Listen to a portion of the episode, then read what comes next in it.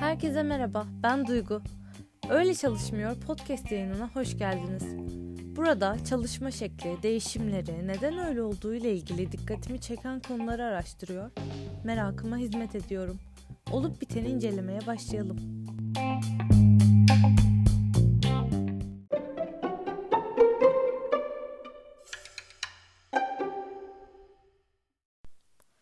Neden herkesten nefret ettiğinizi hissediyorsunuz ve bu konuda ne yapmalısınız? Hiç kimse tanıştığı her insanı sevmez. Çoğu insan muhtemelen özellikle sevmediği birkaç kişinin adını söyleyebilir. Bununla birlikte bazı insanlar herkesten nefret ediyormuş gibi hissettikleri insanlara veya koşullara çok sinirlendikleri, incindikleri veya hüsrana uğradıkları bir aşamaya gelirler. Bu şekilde hissetmek hayatınıza devam etmenizi ve günlük olarak insanlarla etkileşim kurmanızı zorlaştırabilir. Aileniz, arkadaşlarınız, meslektaşlarınız ve hayatınızdaki diğer insanlarla ilişkilerinizde çok fazla çatışmaya neden olabilir. Nefret aynı zamanda sağlığınıza zarar verebilecek yoğun bir duygudur. Herkesten nefret ediyormuş gibi hissetmenin sebeplerinden bazıları şunlardır. Stres sizi bunaltmış, panikletmiş, sinirli veya öfkeli hissettirebilir. Uzun süreli stres, herkesten nefret ediyormuş gibi hissettiğiniz noktaya kadar tırmanabilen öfke patlamalarına yol açabilir. Sosyal kaygı insanlarla etkileşim kurmanızı zorlaştırabilir ve sinirlilik, korku, utanç ve sıkıntı gibi duygulara yol açabilir. Bazı durumlarda sosyal kaygısı olan kişiler kendilerini rahatsız eden durumlara öfke ve nefretle tepki verebilirler. Bazı insanlar dışa dönük ve girişken olma eğilimindeyken diğerleri kendilerini tutmayı tercih eder. İçine kapanık biriyseniz yakın çevrenizin dışındaki insanlarla sosyalleşmek duygusal olarak tükenmenize sebep olabilir. Bazen bu konfor alanınızın dışındaki insanlardan ve durumlardan nefrete bile yol açabilir. Başkaları gibi farklı siyasi, dini, kültürel veya sosyal inançlara ve değerlere sahip olmak size karşı olduğunuzu düşündüğünüz diğer kişilere karşı öfke duymanız ve belki de onlardan nefret etmenize sebep olabilir. Herkesten nefret etmenin bazı sonuçları vardır. Nefret, öfke veya hayal kırıklığı gibi sık diğer nahoş duygularla karşılaştırıldığında eğer varsa bağlantı veya empati için çok az yer bırakan çok aşırı bir duygudur. Ayrıca başkalarına karşı nefret duymak sizi keyifli yaşam deneyimlerinden mahrum bırakacaktır. Nefret sadece çok fazla bilişsel ve duygusal enerji gerektirmekle kalmaz, aynı zamanda başkalarıyla bağlantı kurmanızı ve hayatınızı zenginleştirmenizi de engeller.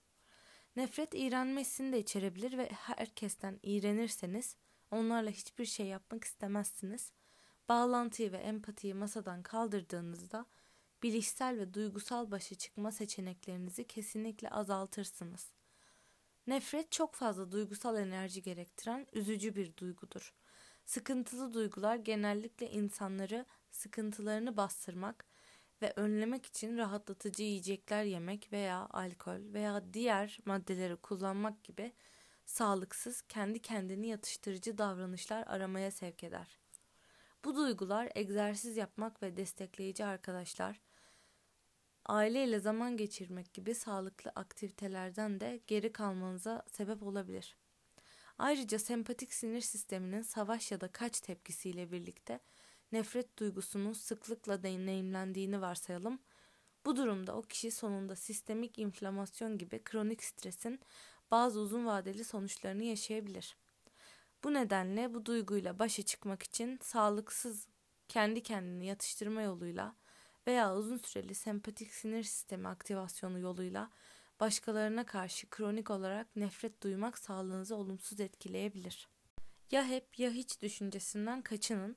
Başkalarına karşı nefretiniz belli bir konuda onlarla anlaşmazlığa dayanıyorsa onlardan nefret etmeden aynı fikirde olmadığınızı ve hatta onlara kızabileceğinizi hatırlamaya çalışın.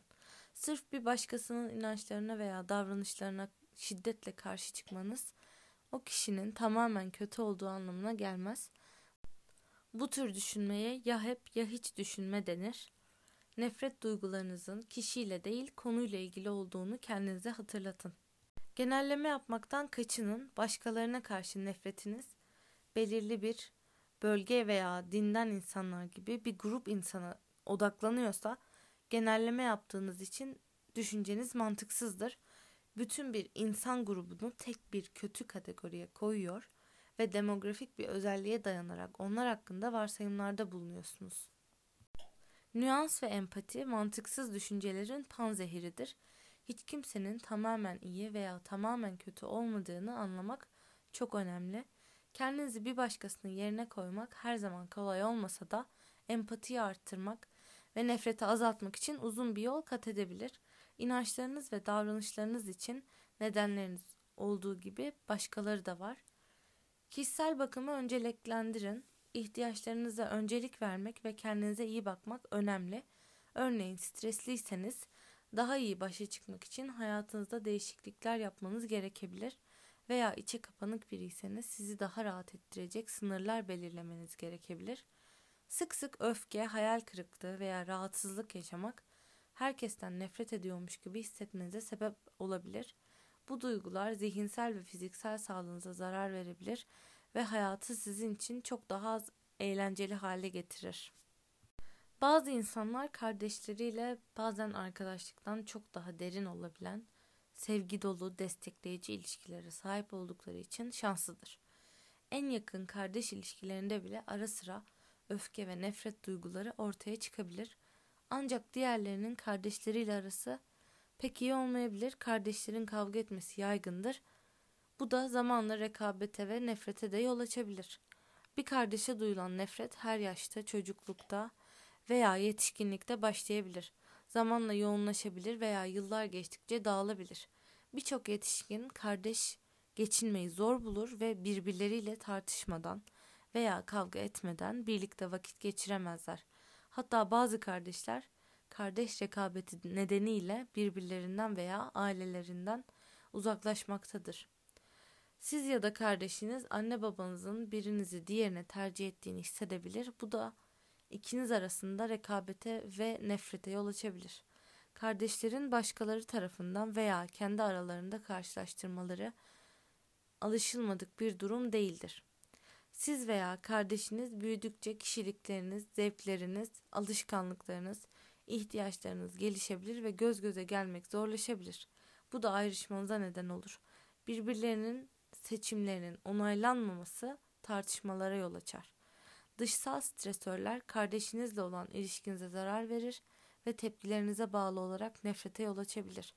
Kardeşiniz sizi suistimal ettiyse veya bir şekilde sizi derinden incittiyse ona karşı nefret duymanız normal.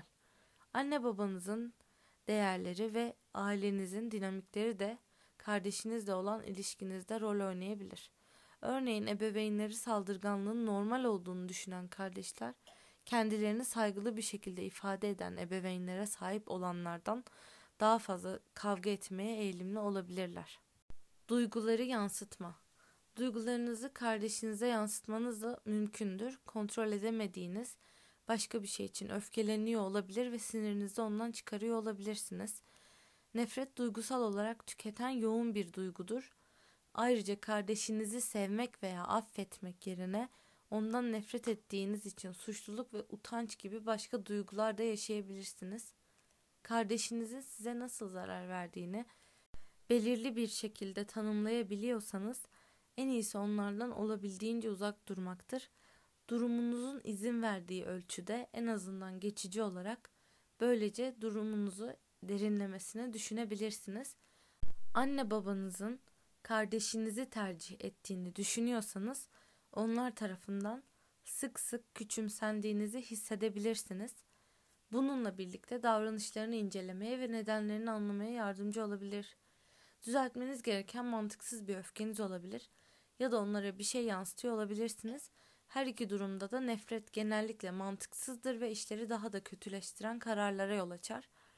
Rekabetten kaçının kardeşinizle rekabet etme eğiliminde olabilirsiniz. Bu eğilim çok küçük yaşlardan itibaren yerleşmiş olabilir ve ailenizin diğer üyeleri tarafından da bu yöne itilmiş olabilirsiniz. Kardeş ilişkileri genellikle çalkantılı olur ve bazı durumlarda rekabete ve nefrete yol açabilir. Birinden nefret etmek acı verici bir yaşam biçimidir. Aileler sağlıklı ve nispeten stressiz olduklarında hayat veren bir güç olabilir. Güçlü aile ilişkileri stres zamanlarında yararlanabileceğiniz bir rahatlık, rehberlik ve güç kaynağıdır. Aynı şekilde başka hiçbir yerde bulamayacağınız bir aidiyet duygusu ve koşulsuz sevgi sağlarlar. Ancak bu ilişkiler sağlıksız veya stres dolu olduğunda kendinizi yorgun ve duygusal olarak tükenmiş hissedebilirsiniz. Aslında yüksek derecede çatışmalı bir aile ilişkisi çok fazla hasara nedendir. Genel olarak insanlar kriz zamanlarında duygusal ve pratik destek için ailelerine bağımlıdır. Hatta bazen finansal bir kriz yaşadıklarında destek için onlara güvenirler. Aile bir insanın hayatında sabittir. Aileler de geçmişinizi taşır ve geleceğinizi paylaşır. Sevgi dolu anılarla ihtiyaç anında destekle ve koşulsuz sevgiyle olan bu bağlantı ailelerin mutluluk, stres atma ve esenlik duygusunu getirmesinin benzersiz yoludur. Araştırmacılara göre güçlü ailelerin hepsinin altı ortak özelliği vardır. Takdir ve sevgi, sağlıklı aileler ihtiyaç duyduklarında birbirlerine yardım ederler. Ayrıca sözlerini tutarlar, birbirlerine destek olurlar ve birlikte olduklarında sevgi gösterirler. Sıcak bir kucaklama, eli sıkma ya da sırt sıvazlama birbirini destekleyen ve sevgiyi dile getiren hareketlerdir. Bağlılık, sağlıklı aileler sadık, destekleyici ve kararlıdır. Hayatlarının detayları konusunda birbirlerine güvenmeyi kolay bulurlar. Ayrıca sorumlulukları paylaşır ve birlikte kararlar alırlar ve ihtiyacınız olduğunda yanınızda olurlar. Olumlu iletişim, sağlıklı aileler genellikle düzenli öğünleri birlikte paylaşırlar ve yaşamları, deneyimleri hakkında konuşmaktan keyif alırlar. Birlikte geçirilen zaman tipik olarak sağlıklı aileler birlikteyken eğlenir, sık sık gülümser. Zamanları ister planlı, ister spontane olsun. Güçlü aileler birbirlerinin yanında olmaktan hoşlanırlar. Ayrıca birbirlerinin ilgi alanlarını ve tutkularını paylaşırlar. Güçlü başa çıkma becerileri, dayanıklılık, sağlıklı ailelerin ayırt edici özelliğidir. Bir krizle başa çıkmak asla kolay olmasa da sağlıklı aileler birbirlerini güçlü ve umutlu kalmaya teşvik eder. Manevi refah, sağlıklı aileler genellikle hayata olumlu bakarlar. Onlar da minnet ve şükranla doludur. Tipik olarak bu aileler ortak değerleri paylaşır ve hatta aynı manevi inançları paylaşırlar. Sağlıklı aileler her konuda anlaşamasalar da kibar ve diğer görüşlere saygılıdırlar. Toparlayacak olursak herhangi bir ilişkide çatışma neredeyse kaçınılmazdır. Ancak bununla başa çıkmanın sağlıklı yolları vardır. Bunları anlatmaya çalıştım. Sonraki bölümde görüşmek üzere.